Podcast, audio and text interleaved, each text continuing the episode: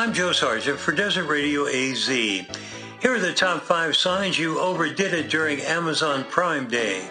Number five, your tablet tried to install a virus on itself to stop you. Number four, you actually bought more items than you didn't buy. Number three, you outspent several South American countries.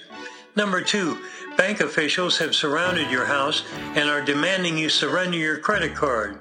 And the top sign you overdid it during Amazon Prime Day, you received a thank you bouquet from the Cardboard Box Makers of America. You're, you're hilarious, my friend.